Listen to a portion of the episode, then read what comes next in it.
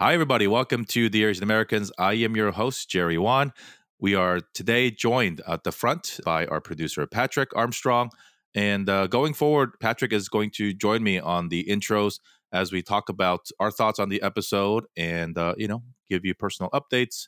And just, uh, you know, thought it'd be nice to uh, bring a different voice to our show. And so, welcome to episode 167. Whether you've been with us the entire time or whether this is your first time joining us and Mike sent you, welcome. And uh, we're just so excited to share this conversation uh, with Mike Kim, uh, a dear friend of mine, one of the foremost experts in the personal branding space, uh, Wall Street Journal best-selling author of the book "You Are the Brand," and just somebody who is very, very well known in the speaking space and in the branding space. And an honor to call him a friend and to share this conversation that I had with him uh, live and in person from LA a couple weeks ago when he had joined us. Patrick, what do you think about our episode? I really enjoyed it. I think that it comes through that you guys are sitting in the room together recording this. I think just the the flow of the conversation is is really incredible. Uh, something that's really engaging.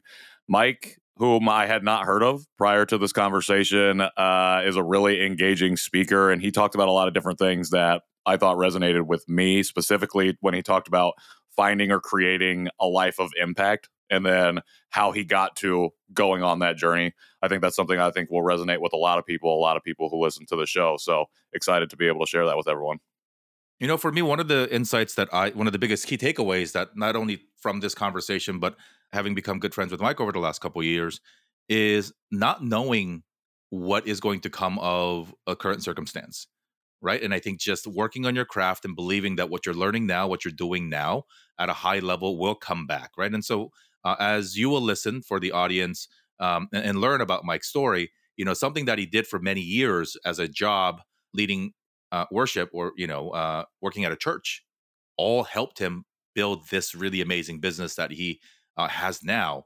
But I think if we were to ask him then, or even him to ask himself then, at the time, did you think that what you were doing, uh, standing in front of a congregation at a church, that a predominantly white church in Connecticut of all places, could lead to this sort of impactful work? He probably would have said, no, I cannot make those, you know, I can't connect the dots there. And so, certainly an inspirational conversation, not only for me, but hopefully for you, all of you listening to help figure out what kind of, uh, not just the, I think the branding is the tool, but the impact obviously is the goal in terms of making this world, uh, however you define it, a, a, little bit of a better place. And so, uh, if you want to connect with Mike or follow him on the socials uh, as we are listening to this, he is at Mike Kim which in and of itself is a pretty ridiculous feat. And I just want to know who he paid and how much to get these wonderful digital assets. But MikeKim.com, at Mike Kim on Instagram. Search for him on LinkedIn. You'll find him there as well. Um, super excited. And uh, yeah, anything else before we jump to a conversation with Mike, Pat? I think we can roll right into it. Here's Mike. I don't know what show we're on. We were either on Dear Americans or You're the Brand. Uh, I am sitting here in a hotel room with my dear friend Mike uh, in my city of LA. Although uh, eight days ago we were hanging out in New York City, which is Mike's hometown, and uh, we figured we'd get together and talk. Um, probably a, a, different and unique format, I think, than either show. And so either whether you're listening to my primary show or Mike's primary show, um, hopefully you get a little bit of a different flavor to understand why we do what we do, how we came to doing what we do, and, and how we uh, view our work and, and sort of our friendship and building community, all that. So, um, Mike, welcome to LA. Thank you. I used to live here when I was a kid. Uh, not good memories. I didn't know that. Yeah. Where, where, what part of LA? I have no idea.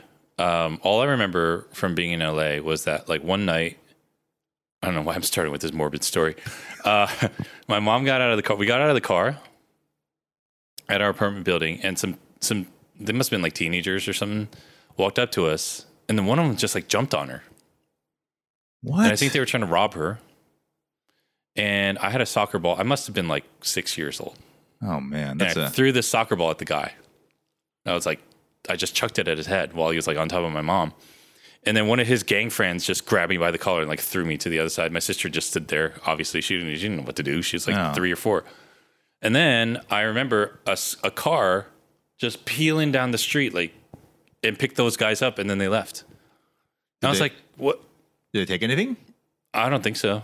Oh, that's awful. Now, man. obviously, she was like a wreck, Yeah. My father was in New York at the time, and you know, typical for him at least was like, "Oh, not a big deal. You know, you you get over it. It's a few bumps and scratches." Like, no, your wife just got attacked yeah. in front of her kids.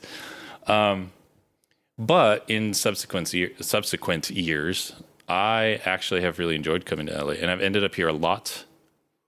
Um, sometimes by passageway of San Diego, because like I'd have to go to an event in San Diego, but as you know, it's not as easy to get flights out of San Diego. So I would just take the train from San Diego up to LA and then fly back out of here. So I've been here a lot. I've never flown to San Diego. Um, always drive or, or take the train. But I mean, I, I think that story about your mom, though, man, I think it's pretty poignant and pretty important considering a lot of stuff that's happened. And I think um, you you posted something on your blog and, and shared it widely. Um, maybe it was a year ago. You know, talking about uh, perhaps maybe not for the first time, but I think some of your audience was not surprised again, but I think uh, relieved to hear sort of uh, you in your story, and I think that's what comes to mind in terms of it, has been a pretty crappy last two plus years um, for for for many. It's been as Mike shared, and um, we won't know the majority of these stories that happen to our parents because it is in their nature to keep things to themselves. Um, but you know, it it's has not been a really really fun, uh, easygoing time for many Asian Americans, and part of that I think is really contributed. And looking at the positive side of it, um, has given us an opportunity to connect, particularly me and you, which was virtually more than a year ago, and then uh, like the event that we had in New York City last week, just right. people wanting to come together. And so let's let's go down your your uh, path a little bit. I know it, and if uh, folks listen to are listening to Mike's podcast, they know his story. But you are now, at least as far as I'm considered, I, I consider uh, one of the foremost experts on personal branding. You speak on stages, virtually and in person, all over the country. Very high in demand, Wall Street Journal best-selling author, friends with virtually everybody in the coaching and speaking world. Um, how did that come to be from a kid that spent some time here and grew up in New Jersey most of the time? Man, yeah, that was a it was a long process. I started blogging in 2013 when I'd gone through some pretty big career shifts. Um, I spent four years as the music director for a church in Connecticut. Which people hear that now, they're like, wait, what? And I was like, yeah, I made the church kind of international because I was one of the the like five staff members on the church. One guy was black, I was Korean, and the rest were white. So you were always in the brochure.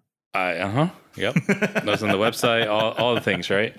And um, I left that job. I was married at the time, and my ex wife back then she didn't want to stay in Connecticut, but honestly, truthfully, neither did I. Um, she wanted to go back down to the New York area to look for new opportunities for med school. There's nothing really there in, in Manchester, Connecticut, right? She'd have to go to UConn and know, whatever. And then um, I didn't really want to stay in that job. I was like, I'm not sure that leading 30 minutes of music every Sunday for the same 1,000 people is the life of impact. But I didn't know what was next. Um, and you know, being Asian Americans, right? There are a couple of staples that we're conditioned to believe like, all right, you got you want a career, you, get, you have to become a doctor, lawyer, a business person, or clergy. like I, in, I think the, the religious... clergy the, the clergy is underappreciated, but it is a um I don't know, a pretty recession proof option. Yeah, yeah and for Koreans especially, you know, Koreans. So it's like, okay, all right, you're gonna you're gonna serve God in the church, and that's cool. It's acceptable. It's to, acceptable to to your mom's church friends. Yes, for obvious reasons. Yes, it's not always acceptable to you know parents. So their kids want to do it, but that was that was kind of the path. And then um, we ended up leaving Connecticut. We went da- down to Jersey, and I missed having a creative outlet. I was uh, the four previous years either doing something on stage, like music wise or speaking. And after that, I didn't really have an outlet. But hold on, how did you end up at the church? Because that's so you you grew up in New Jersey, you went to Rutgers, and you were you said the only Asian person in a predominantly white church yeah. in Connecticut. Um, how did that happen? That that happened because um, my youth pastor, who is Korean from New Jersey, had a really close friend, the black dude, Eric Peoples. And he was like a mentor to me as well throughout my high school and early young adult years. And after I got married, Iris and I got married, he was like, hey, man, why don't you come up to Connecticut? And that's how it happened because I was good at what I did. Mm. And unlike Korean churches, they, you know, non Korean churches sometimes hire people full time just to do the music. Right. Yeah. So that was a very different world. Um, I was good at it. Um, but yeah, when when we left, I it wasn't like cut and dry, but it was definitely a couple like about two years of transitioning where like I had to just shed that old identity and let it go. And I remember distinctly I started looking at blogging because I didn't have a creative outlet. Then nobody read my blog. So I was like, maybe I should figure out how to do this the right way. I probably typed something into Google like how to blog. Some dude came up, his name was Michael Hyatt. He had really good SEO. And then I listened to his podcast religiously when I was driving up and down to my new corporate job. I was working as the CMO of a company. And um, then he had a membership program, like really low cost, like $30 a month. And I actually did what they told you to do, unlike the other 99% of people. And so that made me stand out in his membership community. Other people started asking me for marketing advice because they knew I was marketing at this other company, at my day job. And so that just kind of evolved. I'm giving like a really, really fast track here, but like it just, it just evolved. Like I just started to attract more people and content that I created helped me catapult um, a little bit further. And you know what's funny? Like I thought I was behind in those years. I was like, oh man, I started too late. And then I remember when you and I talked, you're like, when did you start podcasting? I was like 2014. And you're like, oh my gosh, you're one of the early people. I was like, really? I didn't know that. I, I mean- thought I was late. I don't think people knew. I don't know if I knew what podcasting was in 2014 or was at least a, a daily or a regular habit. Yeah. Right. I think, Mhm. You know, blogging, like uh, if you're old school and if you're an Asian American old school in Mike's and my demographic, remember Xanga? Uh, Yeah. That's Xanga with an X. Yeah. That was the very first form, I think, of public blogging Yeah. which was just literally us venting about something in most cases. And, um, you know, all these different forms came along. I don't know, GeoCities, blogger.com, and or Blogspot. And I, I don't think we realized at the time the impact that self expression could mean business and opportunity the way that you and I see it now. I think now it's we I mean people are familiar with the words like content and thought leadership and mm-hmm. you know using blogs to drive traffic to something it's I, I I think in some weird way we were trained without knowing fully what we were training for the idea of virtual networking Right. like you and i were there and as, as adults really for when social media platforms were birthed. Um friendster and myspace and facebook in its infancy. And i think all those things we we were training and we were building skills but nobody ever told us that these were transferable and more importantly profitable or monetizable skills. I think in the past you you share a story of when you were at the education company um you re- it, it clicked that hey i do all these things. We just never or you just never put it in the sense of these are skills. You just that was your job. Or even like you said at the church what do you do? You public speak on a stage and four years of doing that you got paid to hone a craft. And so when did that become crystal clear for you that you could teach and you can be the product instead of leaning on the church music or the academic stuff at the school that you could make your own content So intuitively, I always knew because I spent so much time in church through high school. Um, some guys had it and some people didn't. Like, I, like I don't know. Did you grow up in church? Like, Yes, as a, through- as a dutiful through high school. Yeah. So you'll have like church services, and then they'll bring in a guest speaker, and the guy just sucks. He's just so boring, right?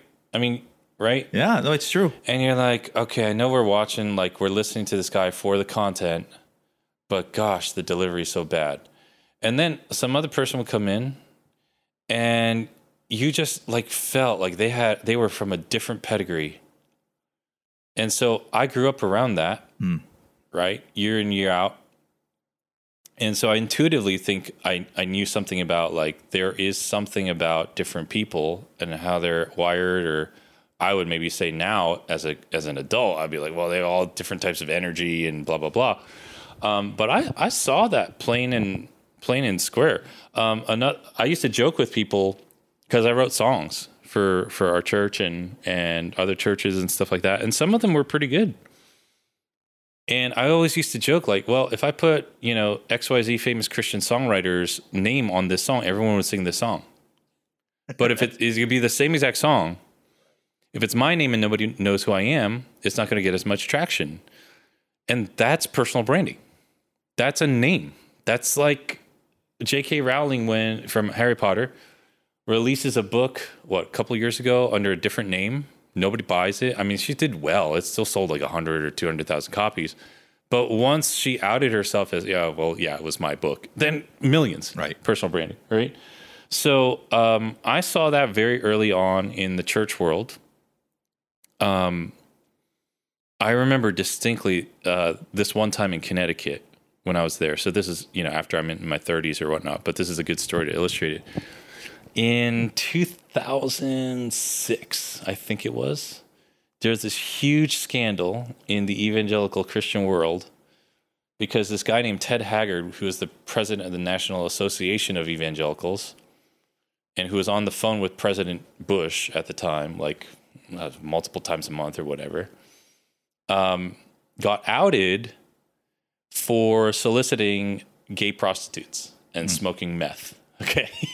A little extreme, Well, a little off brand. yeah. and this was a, I can't overstate how big of a scandal this was. I mean, it was all over Oprah, HBO, like the whole nine yards, right? And a couple years into that, like when all the drama was going on, my pastor at the church in Connecticut, who was a big Ted Haggard fan, fan, was like, "We're going to invite him to our church to speak. He's no longer a, a minister; he's operating as a Christian businessman, and I want to give this guy an opportunity to speak. He's saying that he has changed and he is sorry for what he did, and blah blah blah." Um, some people at the church did not think that was a good idea, but whatever, right? Whatever. I was like, whatever. We'll just do whatever, whatever you want, right? So Jerry, this this dude comes into our sanctuary, which only fits 350 people, and I was I visited this guy's church in Colorado Springs, which is an auditorium. I think they see 12,000 people in their church. So they basically put on a rock concert and a motivational speaking event every Sunday. Okay. And I saw the practice room for the music team at their church, and it was the size of our sanctuary in Connecticut. so this dude comes up and he comes up to the stage and he speaks. And I'm like, even if I didn't know anything about this dude, he just has it. He is meant, whether it's by God or whoever is in charge of all this, that dude is supposed to reach like millions of people. And he just had that aura. And you meet people like that once in a while. Um, and I think this guy's not nervous. Our sanctuary is the size of his music practice room, Right. you know? And so, like, I just saw that over and over again through those early years. When I went into the business space, I intuitively knew what to do for myself. I knew what I could maximize and what I could kind of like hang my hat on but that's really how it started like i i think i intuitively understood some of those things and i was a good teacher. So i had a teaching background. I worked at a after school academy helping high school students get into college. Um, that carried over into the way i did church the way i always like wrote wrote material wrote workbooks. Now you know or later started writing marketing material teaching it so I was always a good teacher. I, I feel like I could almost teach anything. I just need the bare concepts because I understand how to make people understand something in a simple way. And that served me really well. But the branding side of it was was the church world. Well, I, I think it's interesting because um, what you do now and what I do now, again, going back to sort of this stereotypical list of jobs or careers that are acceptable, definitely not on that list. Even though, you know, back when our parents grew up in Korea, like you had, you know, professors and you had TV personalities and you had people who spoke for a living or taught for a living. I just don't think that doing the things that we're doing now outside of traditional institutions, whether they be academic or religious, was really, uh, you know, an, an option.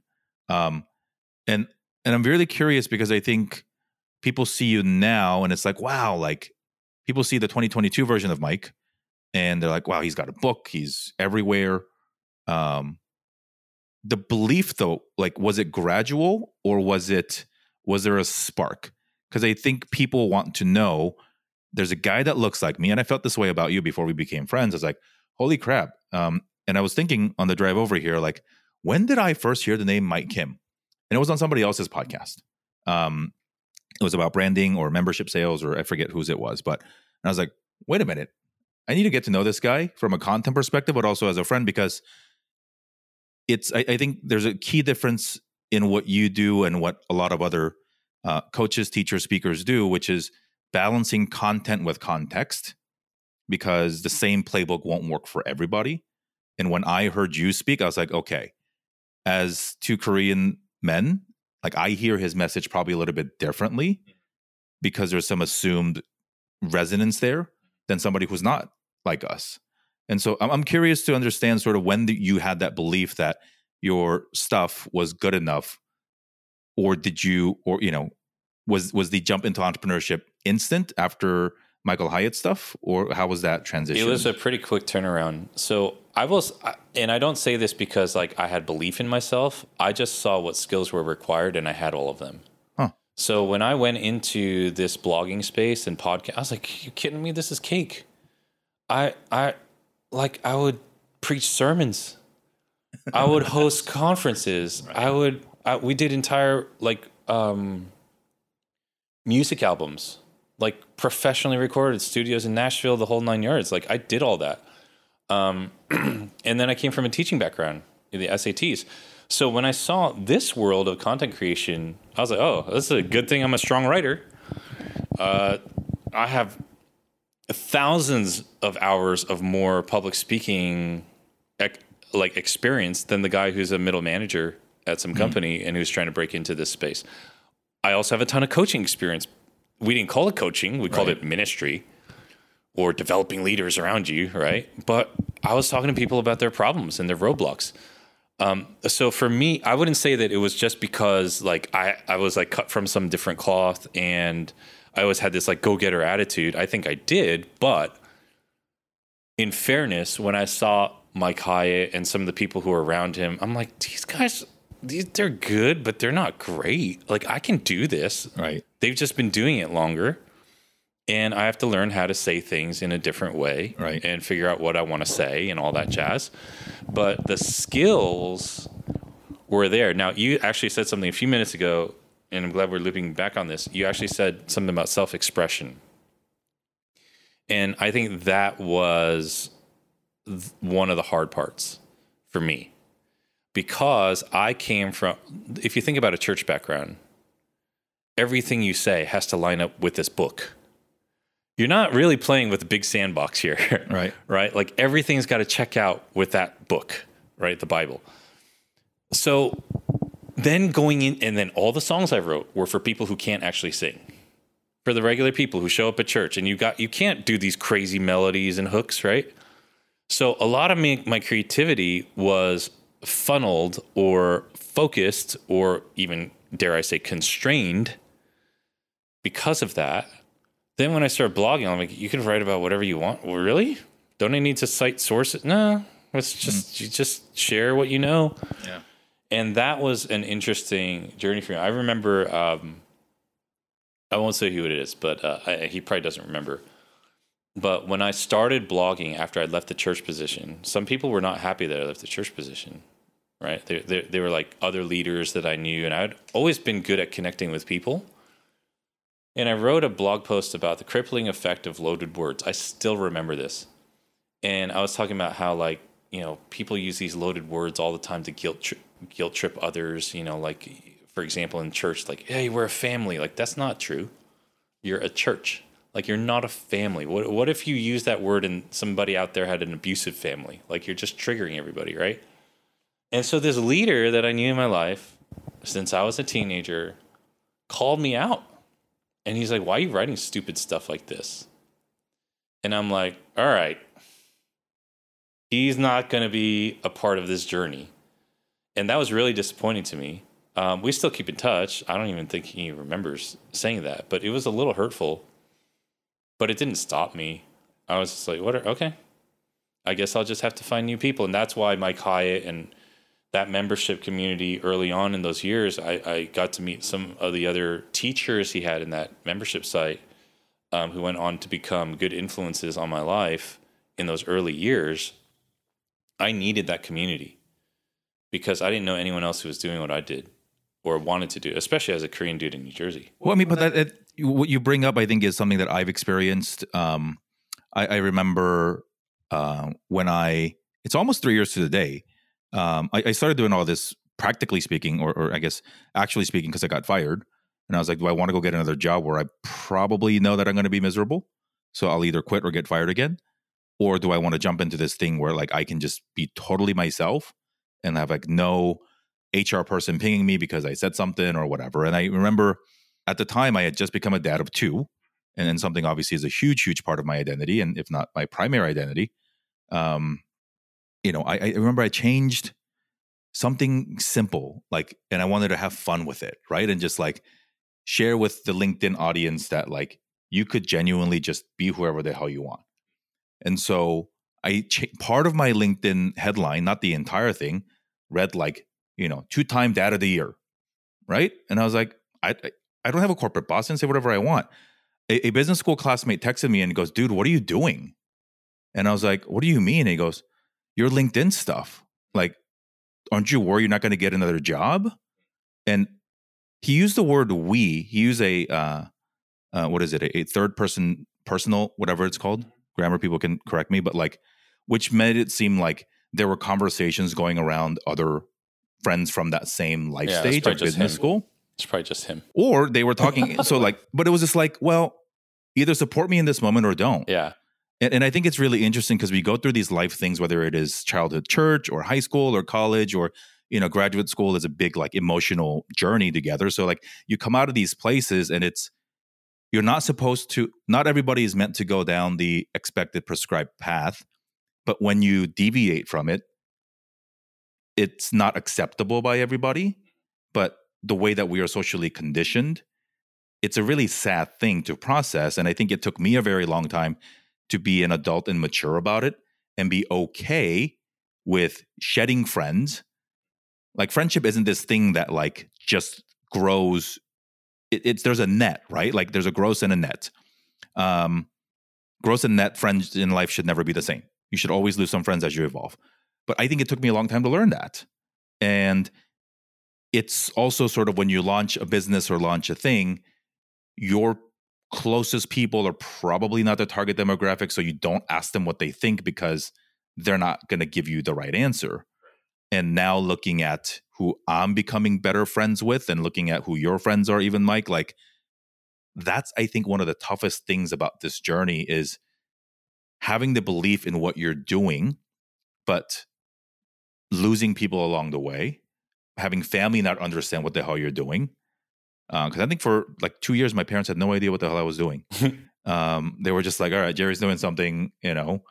His kids seem happy, and you know it's fine. Um, but how? Tell us about sort of that process because the, the friends that you get to hang out with now, and when you hear other entrepreneurs talk, they say similar things. That my primary circle of you know my trust circle or my whatever circle is peers, and you meet them later in life once you're at their level or trying to help each other and yet there's this you know sort of um sadness and i guess in korean it's more like, to me it's more expressible like ashwa right? Like about not having older friends in your life.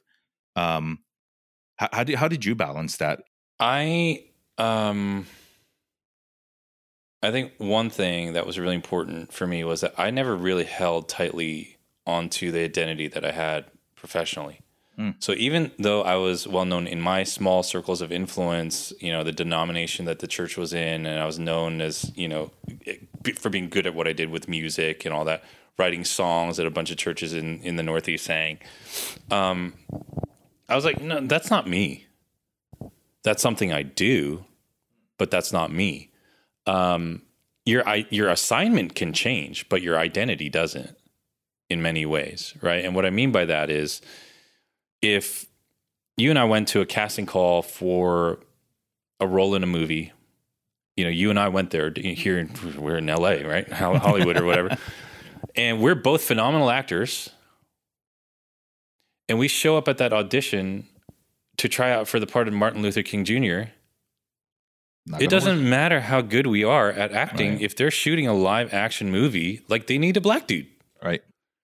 And so like yeah, your assignments can change. That's what that's what I've seen in life. Like maybe God or the universe or whatever you want to call it, right? Has you do something for a few years. But that's not who you are. And so I was always comfortable with being flexible there cuz I wanted to know who I was and I didn't I knew I wouldn't find it through what I did for a living. But that's such a gift, man, because most people, and I would say we index higher in our community than others, most people's primary identity is their job and they cannot separate the two. Right. And because they work so hard or the achievement or the pursuit of, right?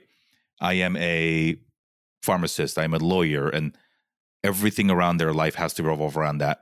Certainly, I think to to a certain degree because of the honor that comes with it, the pride, the ego, the the respect, the societal respect, the you know all that. But it's it's really fascinating to hear you say that because I don't think that's I, I don't I think many Asian Americans, uh, maybe in our generation, the younger folks, I think have a few more options because of the internet.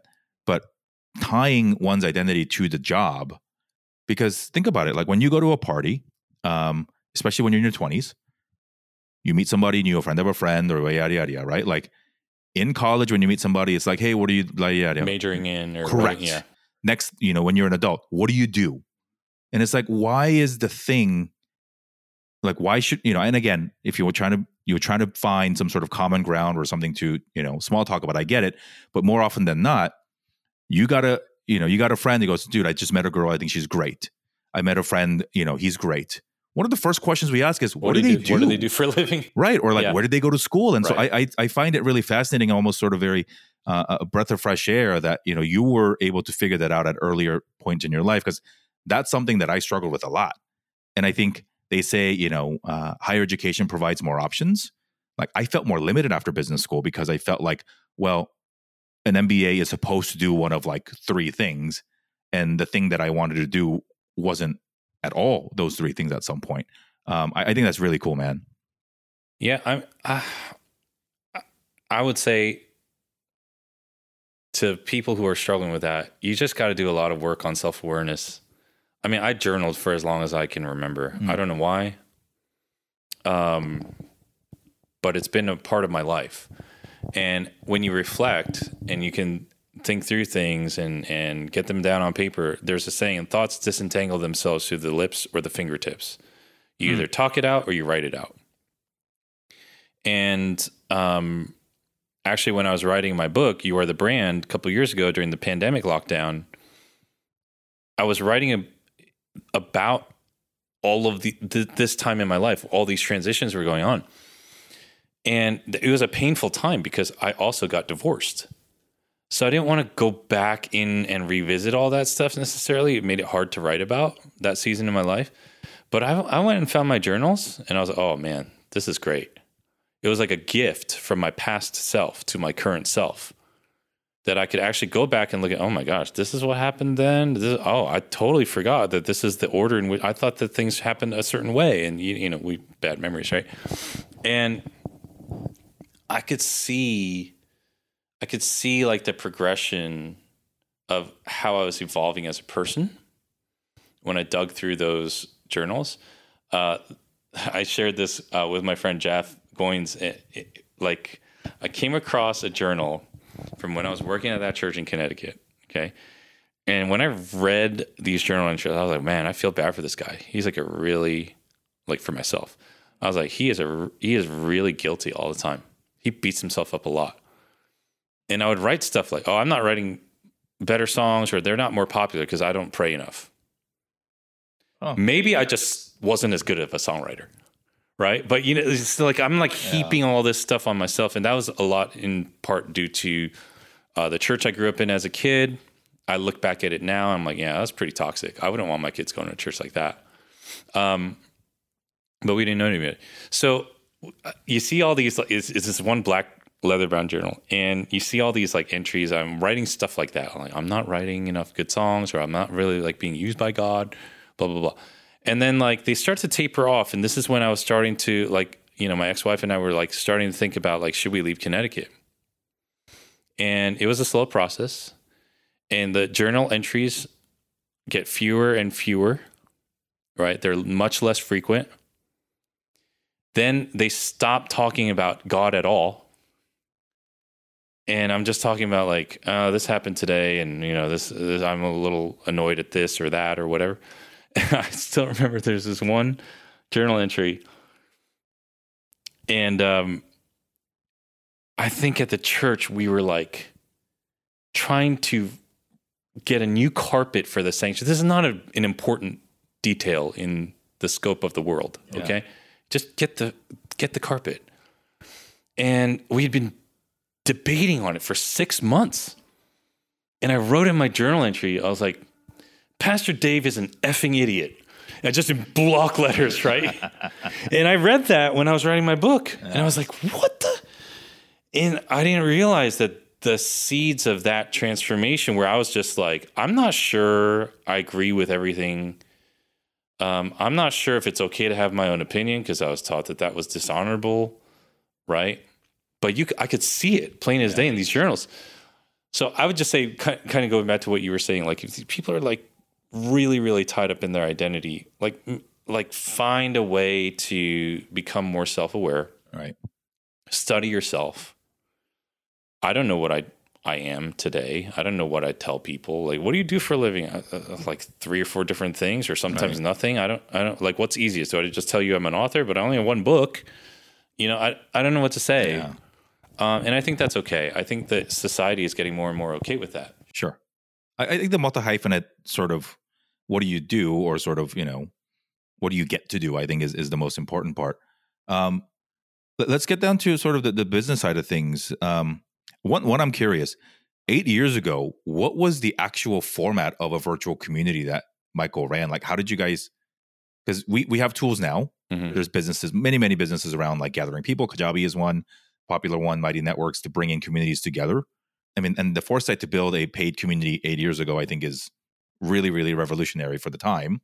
Um, everything's been like hyper sped up until Mhm. now, but like, how, how did you get engaged in that and find your people through that? I think there was. I think if I remember correctly, there was some sort of portal that you log into that had you know the the course material. You know, every month they had live Q and A calls every month, and then they had forums where people people could post things within that portal. They Yeah. weren't doing Facebook groups or anything like that. I don't Right. even think Facebook groups were around then. And so um, I just spent time in in those forums once in a while, and hon- honest, I mean, I've I've said this to my audience a lot and the people I coach. I was like, I went into that community and I took one look at how people were showing up and what they were asking. I was like, these guys are all suckers. There, no one's doing any of the work. Like it was shocking to me because Yeah. I'm like an action guy. So I'm like, if I'm paying this thirty dollars a month, which is not a lot of money, and he tells you that month write this kind of blog post, well, I'm going to go do it. yeah. And these other people were like, "Oh, I don't know, you know what I'm going to write about." I'm like, "Just do what he said." I don't, I don't, I didn't get that. Sure. Yeah. So, um, then he started putting me on some of his webinars because I was a good case study. Huh. And then people were like, "Who's this Mike Kim guy that Mike put on his, Mike Hyatt put on his webinar?" And I actually wrote blog articles, and he would retweet them to his like Mm. two hundred thousand followers at the time, which is Huh. a big deal. It was very Yeah. encouraging to me. Um, so I try to do that for my community, right? Like I remember what that felt like, and like Sure. maybe Michael didn't think he was that big of a deal, but I did. But I, I've seen you do that. Like I've said it on your webinars where you bring some of your folks and like, you know, they they they share a little bit of your story and, and you can tell not everybody's at the same part in their journey just because of, of the way that they are, you know, sharing their business or, or whatnot. Uh, And then we've sort of, you know, went from you started plug, uh, podcasting and blogging in 13 or 14 and and now you've got this entire, you know, uh, business enterprise. Um, how did you build it and and how do you keep reinventing and evolving uh, to stay relevant because one thing that i think you're really really good at compared to many other people is you don't do a whole lot of marketing from an like an advertising perspective. You have your fans you have your people. There's a lot of referral going on. Your email list is your secret weapon and you've talked about this personally you know like one it's smart and cheaper to have an email list marketing campaign than buying facebook ads Mhm. but the impact that you have and the household name test sort of don't fit Mm. even though when you read your book or you listen to your podcast you're like this guy's great. Um, and i'm not saying that because you're my friend but i think uh, i wanted to be friends with you because your stuff was great. Like how, how did you build the business? And this is for everybody. Again content creation is such a not a buzzword but it's a word that's here to stay. And there's this really great opportunity in my perspective and not just dancing around and like selling soda or taking brand deals but really taking what we know to be truth or something valuable information and and being an information broker in a way. And i think that's something that you've done before this wave of uh, the creator economy. And and very curious to learn and want to teach our folks like how did that happen? I think first it started with my mentality towards my job. And I felt like my job was a client. And that job was paying me $100,000 a year. So I was like, if I'm getting, if I have, that means I have a $100,000 client. I, I just thought like that. interesting And so some some dude's gonna come along and be like, I want you to write my website for like two hundred fifty dollars. I'm like, see you later. Go take a hike. You know, so that Huh. that guarded me from chasing like really really low low level opportunities that weren't going to help me Yeah. move the ball forward. So that's one thing. Um, then secondly, I just felt like there was a lot to learn in the the marketing space, right? Content creation, all that jazz. But I just sort of took like this year by year approach. I talk about this in the book. Um, 2013 was like the year I started following Mike Hyatt. And I was like, okay, I'm just going to blog. I'm going to blog every week. Hell or high water. There's a blog post coming out on Monday. And I hit it most weeks. Hmm. I remember like worried four in the morning if there was a typo. And I roll over on the bed, open my laptop, and my wife was sleeping, right? And I'm like, oh, yeah, there's a typo. And 40 people probably read the post, but I just stuck with it. The, the topics were all over the place. You know, one day I'd be talking about crippling effect of loaded words in church world, and then I'd be talking about like marketing. And it was all over the place. It, those posts are still on my site in chronological order. You can see how like all over the place I am. And then 2014, I started the podcast. I didn't think it would be that hard because I came from a speaking background. But then there were definitely some things I had to learn, like how to talk into an empty room with energy. That was weird. Mm. Right. Um, and then just year by year, I just added one more critical skill to the set. 2015 was the year of launching mastermind groups. 2016 mm-hmm. was the year of the product launch. I heard all these guys talking about course launches back then. So I'm like, all right, I'm going to do one. I'm going to do one myself. I'm not going to hire a team because I don't have that kind of money. I'm do it myself. I'm a marketer. And my designer, Jason Clement, and I just ran the whole deal. Yeah. And so I learned a lot about product launches and all that jazz through there. And year by year, it just it just snowballed. Like, you know, if that was 2016, then 2017 was probably the year of like like live events. I think I hosted my first live event in New Jersey in 2017. And people are like, how'd you fill it? I had I had mastermind groups, I had coaching programs, and I just gave them a free ticket or if anyone else wasn't part of those programs, they had to pay to come. And then 2018, I started to speak a lot more. And folks were like, How did you get these speaking engagements? I was like, I held my own speaking engagement, I held my own event. I already had a podcast. And so people were seeing me on stage and they're like, oh, well, he's got a podcast. I, I like his podcast. Yeah. He must be able to speak in front of people live. And that's how it happened. So I started getting all these invitations to different conferences to speak. Um, and then on and on it went. 2019, I think I really started doing a lot of video, right? Instagram and, and stuff like that. I was just getting comfortable with it. I don't have any big video channels. I don't have a huge YouTube following or anything like that. And then 2020 was the year of writing the book, and 2021 was the year of launching the book, right? And all these things. So it's easy for us to see somebody out there and think, well, we got to get all nine things at once. Yeah. And Gary Keller, founder of Keller Williams Real Estate, says, I love this quote success is sequential, not simultaneous. So for me, that was how that panned out. And on a really practical level, dude, I didn't I didn't want to take speaking engagements because when I was still working my job, that would have been like a bunch of vacation days that I had to take off Right. For an engagement that I probably wasn't going to be paid for. Yeah. And I didn't have anything to sell on the back end. So I was like, why would I go try to be a public speaker? Right. I don't even like really like doing it that much. Yeah. Uh, I don't want to get on a plane and speak to an audience for 45 minutes and then leave. Like I most people don't know this. I don't like public speaking that much. I think I'm good at it. Um but I hate speaking to a new audience. Because then like all the energy is like, okay, are they gonna like me? Am I making my points clear? So, you know, am, like who's gonna be in the room? Is it a weird vibe? Right. And so I just played with house money all the time. I was like, Huh. I'll speak at events with my people because they're Right. my people. They already know Right. me. So I was strategic about those kinds of speaking engagements that I took through those early years. Interesting. Yeah. And, you know, now I don't speak at a lot of events. You know, I, I've toned it down. I held my own event, you know, in April, but that was my own event. You know, so it like I hope that sheds some light for people who are tuning in because you don't have to build a business that resembles what some guru you follow Sure. does. I have a very unorthodox kind of setup with my business. Right. I don't know a lot of people who do what I do this way.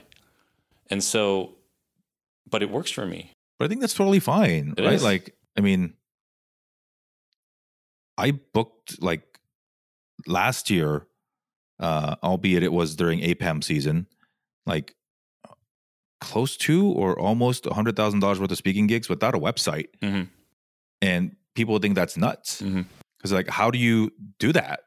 And so people came to me because I had a consistent message and like I've built friends for 20 years and never asked them for anything. Also that, you know, the timing of the climate was such that companies were all of a sudden looking for Asian American speakers and I happened to be there for the right opportunity. Um, but I think this notion that you have to follow, even as in the entrepreneurial sense, we still go back to this notion of like the shoulds, right? Like, well, so and so said you should build your business this way or you should Mhm. do it in this order. And it's like, why are you still, you know, making yourself captive to these rules when you became an entrepreneur to break free from structures that Mhm. provided so much, you know, uh, or environments that put so much structure on you? Um, and, and so I, I think that's something that I, I continue to struggle with. Sort of like, am I doing it right? Like, what's the right way? And um, and then once in a while, I get you know have these amazing conversations with friends like you, and it's like just do whatever you want, right? Like it's you know, but just do it. Continue to have like your north star, right? Mhm. And so you know, for me, it's like spending as much time and being present for my kids, um, so that I my business isn't maximizing my potential because I can't. I don't want to. But something that you mentioned that sort of piqued my interest was when you first started your course stuff, you said you did it on your own. Now you have people who help run your business. Mhm. When did you make that decision? And would you have done any differently for somebody starting now? Well, a, a, lot, a, a big part of the reason why I did it on my own was because I could. So I was a strong writer. a copywriting background. I was comfortable on video because of my previous work life, right? Yeah. Um, I've rarely hired copywriters in my business. I write, I've written probably 80% of everything I've ever published. Now, that's a lot of writing. And so I've slowed down over the years. Um, so I think every person hires or outsources things based on what their talent is, right? Um, so I can't give a one size fits all answer. Um, when I made my first virtual assistant hire, I did so because I realized like every time I was booking like plane tickets to go to an event, I'd go like two hours down the rabbit hole and start searching random flights to like Tahiti or like I wonder how much it costs to go to Australia. And I'm like, why am I wasting this time? And so I, um, I had my first hire. She worked with me about six months. Then she had a baby, and then uh, Chelsea came on board, who has worked with me now for all these years, like six, seven years. And I remember feeling like this hire is a success because I've not logged into Expedia.com in three months. Hmm. And so it took something off my plate. Um, I think everybody has different skill sets. For example, if I was more of a speaker than a writer, I'd probably have to hire a writer. But I just build my business around speaking. Right. Um, and and that's what's fun about it. Like earlier this year, I took a month, uh, took five weeks off, June to July. Later this year, I'll take all December off. Like after Thanksgiving, no one's seeing me. I mean, I'm going off the grid, right? I don't know where I'm going to go, um, but I don't see anybody till January.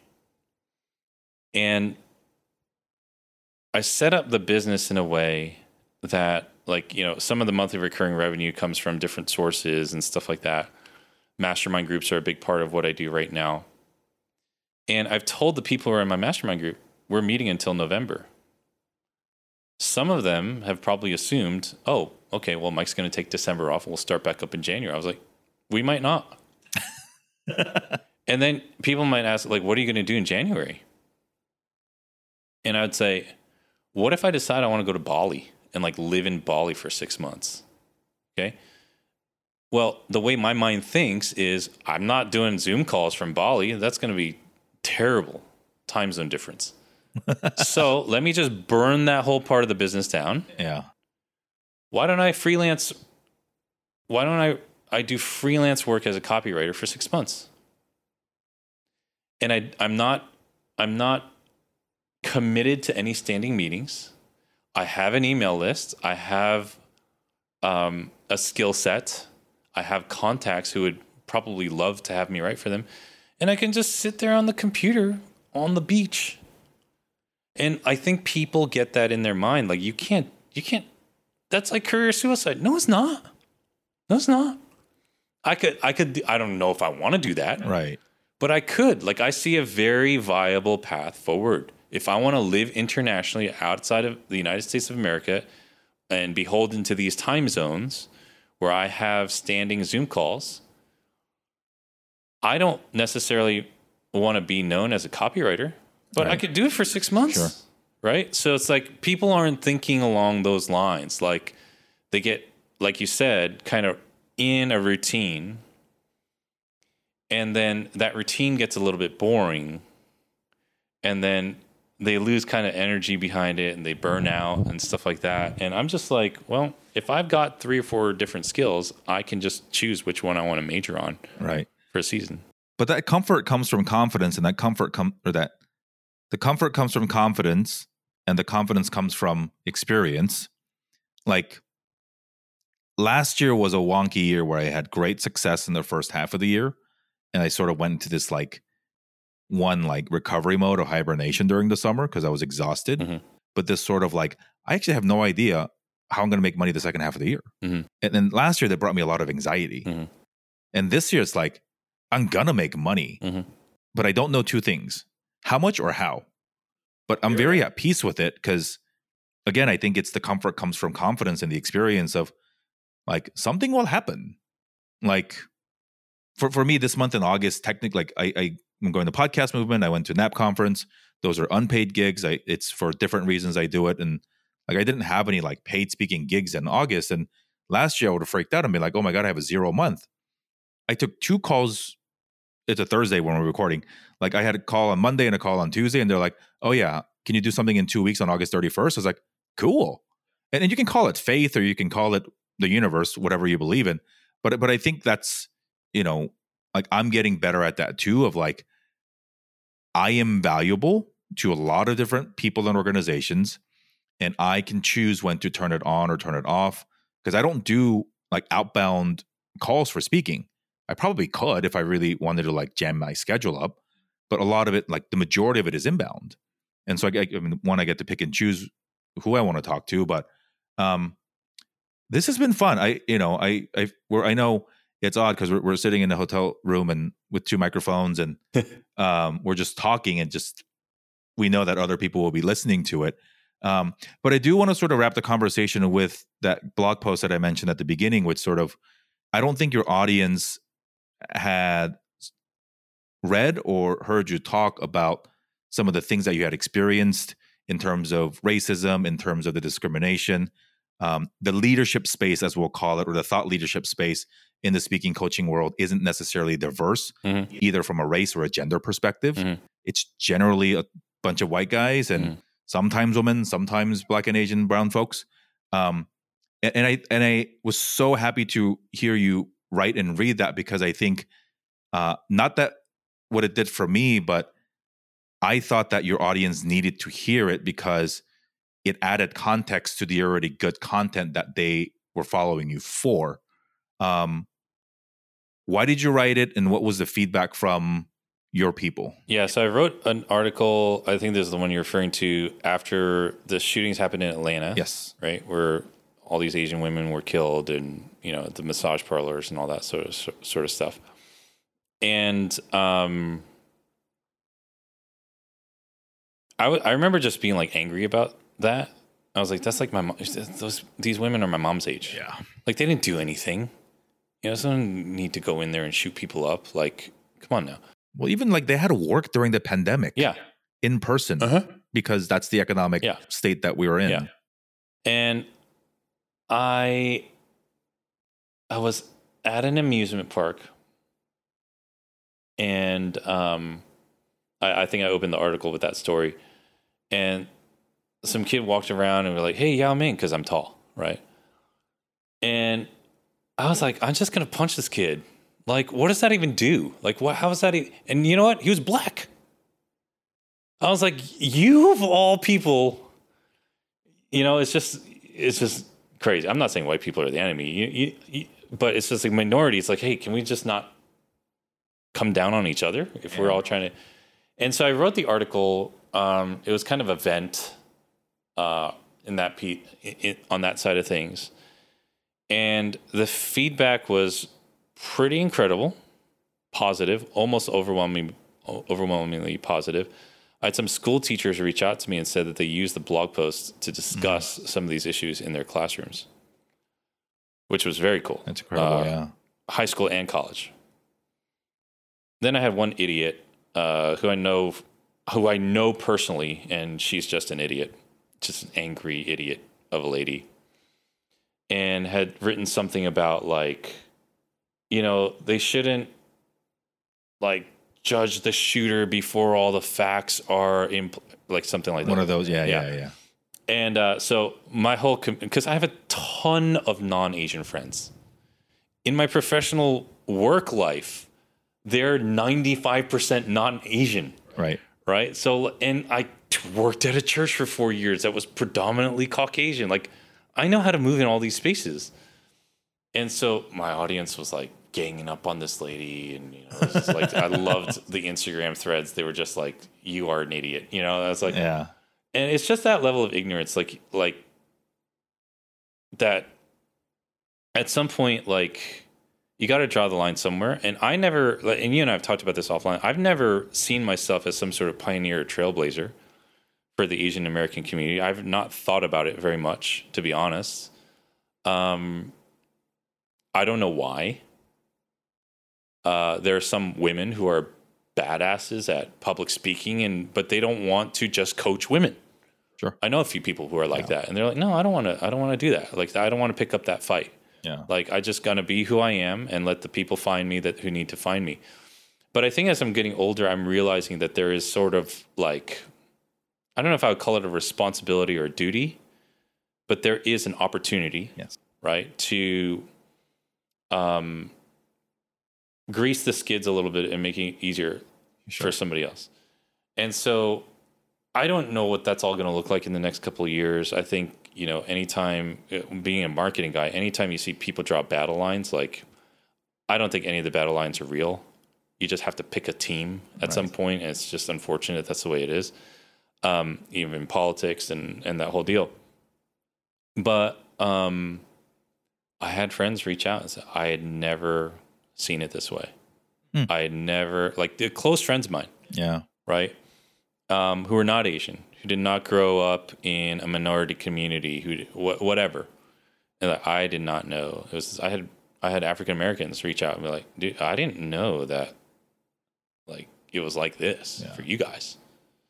And so that was cool. Um, and I didn't want to make that a part of my brand ongoing. You know, I I just try to solve problems and um, help people with, to the best that I can. But what's interesting is over the last three years, definitely like I've had more and more Asian people join like coaching programs that I run and masterminds, and I guess that shouldn't surprise me. But Yeah. I'm like, one day I just I was like, wow, there's a lot of Asian people in this group. That's weird.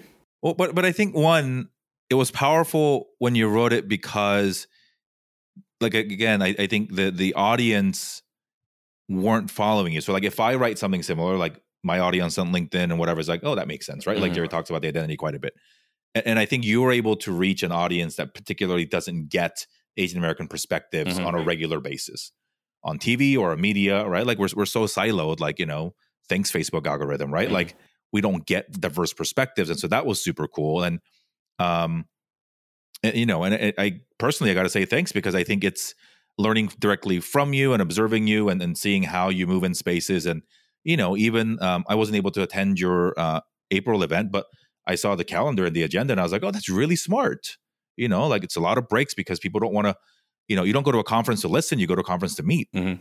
But then the event organizer, or a lot of us with ridiculous insecurities, were like, we need to jam pack the agenda with value. Yeah. And so you know, bring fifty speakers Yeah. and no breaks. yeah. Um, so you know, I, I'm I'm learning from you, and I think we're we're at this sort of uh, long pivotal mo- point, though, for many people who look like me and you, and you know, across the Asian diaspora, to really pick up what we've known and learned, and then to use that to uh, to help other people, and also to help ourselves, you know, financially, and to take care of our families in the long run. And I think, you know, it's getting more and more acceptable, and um, there's a lot of young people that I talk to that want to do what you do. And I think whether it is direct or indirect influence or, you know, uh, just education, um, it, it's cool. Um, because I think when we look at, you know, the reason, literally the reason I started Dear Asian Americans was I was a big fan of, you know, other interview style leadership podcasts. And so, you know, I listened to Tim Ferriss a lot, Gary Vaynerchuk, Lewis Howes, and I was like, wait a minute, it's like the same guy.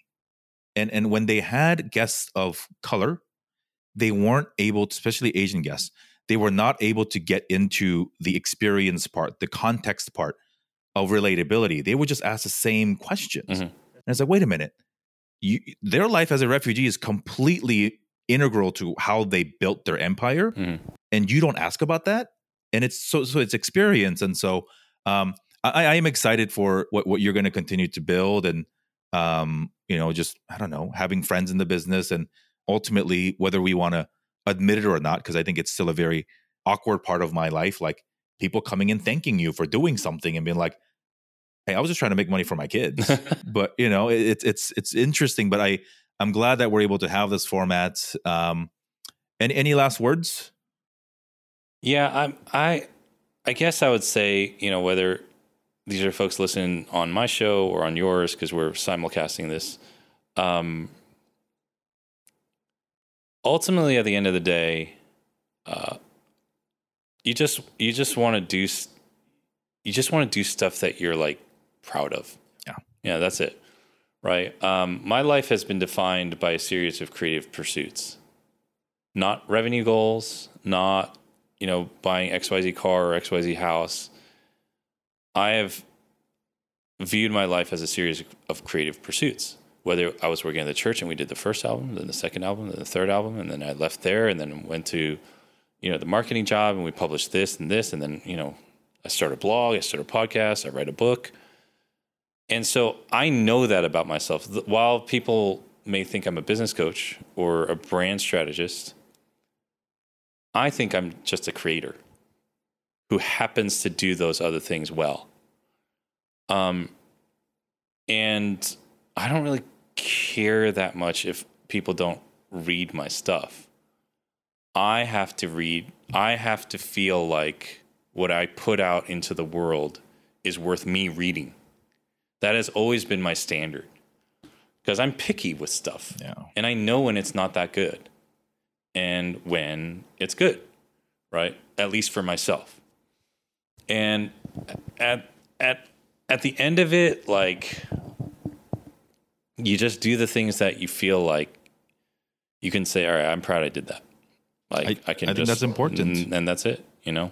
a lot of people chase money for you know things i mean we're we're in the shadows of the nft rug pulls of people leveraging their followers to make a quick buck and not stand behind it Mhm. um i think one of the most impressing impressive things about you mike kim is that you own mikekim.com and you are at mike kim on Instagram. Instagram, which are which is uh, real estate gold. So that's where you can go find Mike um, at Mike Kim or MikeKim.com. You can find me at Jerry Won, but on Instagram you got to add my middle initial because there's a squatter. Um, I'm trying to get it back, but at Jerry J Won on Instagram or find me on LinkedIn. If you LinkedIn search Jerry Won, I'm pretty sure I'm the first person that pops up. Uh, follow us, connect with us, let us know how we can help you in your business journey, and um, especially if you're getting started down the path that Mike has been on and that I am on. Um, you know, we'd love to have others join us along the way. So, thanks, Mike. Yeah, man. Um, enjoy the rest of your time in LA, and uh, it's kind of a nice treat. I get to see you twice in ten days. So, uh, to everybody, thanks for listening, and see you next time. See you next time. Want to thank Mike for joining us and making time to record uh, this conversation on what was a, a very busy trip for him to LA. Again, you can find all about Mike and his work at Mike Kim on Instagram, MikeKim.com. You Are the Brand is the name of the book. You can buy it on Amazon. You can listen to the audiobook. Um, it's got a lot of cool stuff. And um, make sure you sign up for his email list. That's where he generally engages with his audience and, and has opportunities to work with him and to follow him as he travels the country and the world to speak and to deliver content. You can find us, the show, at DearAsianAmericans.com or at Dear Asian Americans on the Instagram. Personally, you can find me, Jerry, at Jerry J. Won on Instagram or learn about more about my work at jerrywon.com. And Patrick, where can people find you? People can find me at Patrick in the World on Instagram. You can also find me uh, slash Patrick in the World on LinkedIn, where I do a lot of posting and I'm pretty active there as well. If you made it this far to the end of the episode, please do us two favors. One, share this episode with somebody who you think could benefit. And two, sign up for our newsletter. It's bit.ly slash DAA newsletter. That's bit.ly slash DAA newsletter. Sign up for our weekly newsletter where you'll get episode updates and a whole lot of amazing content that is being written and edited by our amazing newsletter director, Yan Lee. And Patrick is a incredible and important part of the newsletter, part of our business as well. Uh, stay tuned to Dear Asian Americans. We got some exciting, exciting stuff coming on. Uh, we'll likely going to be traveling the country again to deliver to you a series of night markets and going to be uh, partnering with a, a wonderful sponsor for a series of really exciting episodes towards the end of the year. So uh, continue to stay safe, happy, and healthy, y'all. This has been your host, Jerry Won, along with our producer, Patrick, and we will see you next time.